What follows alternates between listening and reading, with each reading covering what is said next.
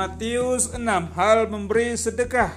Ingatlah, jangan kamu melakukan kewajiban agamamu di hadapan orang, supaya dilihat mereka, karena jika demikian kamu tidak beroleh upah dari Bapamu yang di surga. Jadi apabila engkau memberi sedekah, janganlah engkau memberi, janganlah engkau mencanangkan hal itu seperti yang dilakukan orang munafik di rumah-rumah ibadah dan di lorong-lorong, supaya mereka dipuji orang.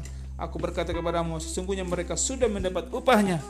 Tapi jika engkau memberi sedekah, janganlah diketahui tangan kirimu apa yang diperbuat tangan kananmu.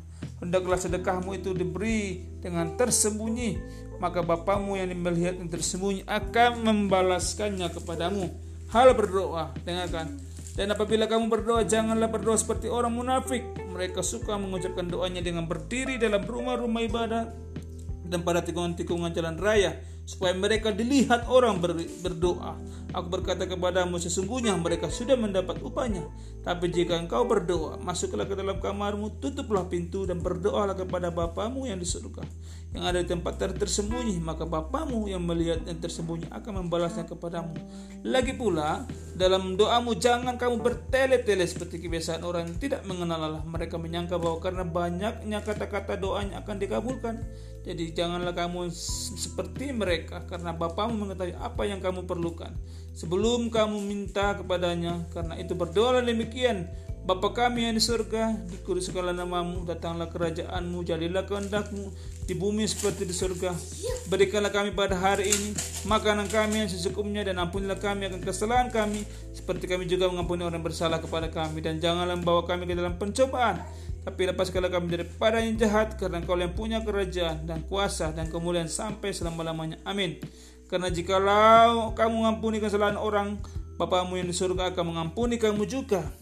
Tetapi jikalau kamu tidak mengampuni orang, yang Bapamu juga tidak akan mengampuni kesalahanmu. Hal berpuasa. Ini dengar, hal berpuasa. Dan apabila kamu berpuasa, janganlah mukamu muram seperti orang munafik. Mereka mengubah air mukanya supaya orang melihat bahwa mereka sangat berpuasa, sedang berpuasa. Aku berkata kepadamu, sesungguhnya mereka telah mendapat upahnya. Tapi apabila engkau berpuasa, minyakilah kepalamu, cucilah mukamu, supaya dilihat, jangan dilihat orang bahwa engkau sudah berpuasa, melainkan hanya Bapamu yang di surga tahu di tempat tersembunyi. Maka Bapamu yang melihat hal yang tersembunyi akan membalasnya kepadamu. Hal mengumpulkan harta, dengarkan ya. Kalau mengumpulkan harta, janganlah kamu mengumpulkan harta di bumi. Di bumi ngengat dan karat merusaknya, dan pencuri membongkar serta mencuri. Tapi kumpulkanlah bagimu harta di surga. Di surga ngengat dan karat tidak merusaknya, dan pencuri tidak membongkar serta mencurinya. Karena di mana hartamu berada, di situ juga hatimu berada. Mata adalah pelita tubuh. Jika matamu baik, teranglah seluruh tubuhmu. Jika matamu jahat, gelaplah seluruh tubuhmu. Jika matamu eh, seluruh tubuh menjadi, jika terang yang ada padamu gelap, betapa gelapnya kegelapan itu. Tak seorang pun dapat mengabdi kepada dua tuan, karena jika demikian ia membenci yang seorang dan mengasihi yang lain, atau ia akan setia kepada yang seorang dan tidak mengindahkan yang lain. Kamu tidak dapat mengabdi kepada Allah dan kepada Mammon. Hal kekhawatiran, dengar hal kekhawatirannya. Karena itu aku berkata kepadamu, janganlah khawatir akan hidupmu, akan apa yang hendak kamu makan atau minum, dan janganlah khawatir pula akan tubuhmu, apa yang hendak kamu pakai. Bukankah hidup itu lebih penting daripada makanan, dan tubuh itu lebih penting daripada pakaian? Pandanglah burung-burung di langit, yang tidak menabur dan tidak menuai dan tidak mengumpulkan bekal dalam lumbung, namun diberi makan oleh Bapamu yang di surga. Burung-burung diberi makannya. Bukankah kamu jauh melebihi burung-burung itu? Siapakah di antara kamu yang karena khawatirnya dapat menambahkan sehasta saja pada jalan hidupnya? Dan mengapa kamu khawatir akan pakaian? Perhatikanlah bunga pakung di ladang, yang tumbuh tanpa bekerja dan tumbuh tanpa bekerja dan tanpa memintal. Namun aku berkata kepadamu, Salomo dalam segala kemegahannya pun tidak berpakaian seindah salah satu dari bunga itu. Jadi demikian Allah mendanai rumput di ladang, yang hari ini ada dan besok dibuang ke dalam api.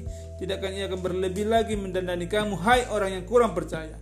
Sebab itu janganlah kamu khawatir dan berkata, apakah yang akan kami makan, apakah yang kami minum, apakah yang akan kami pakai? Semua itu dicari bangsa yang tidak mengenal Allah.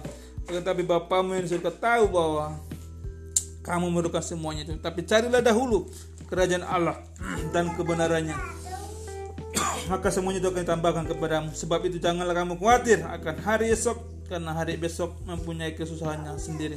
Kesusahan sehari cukup lah untuk sehari. Amin.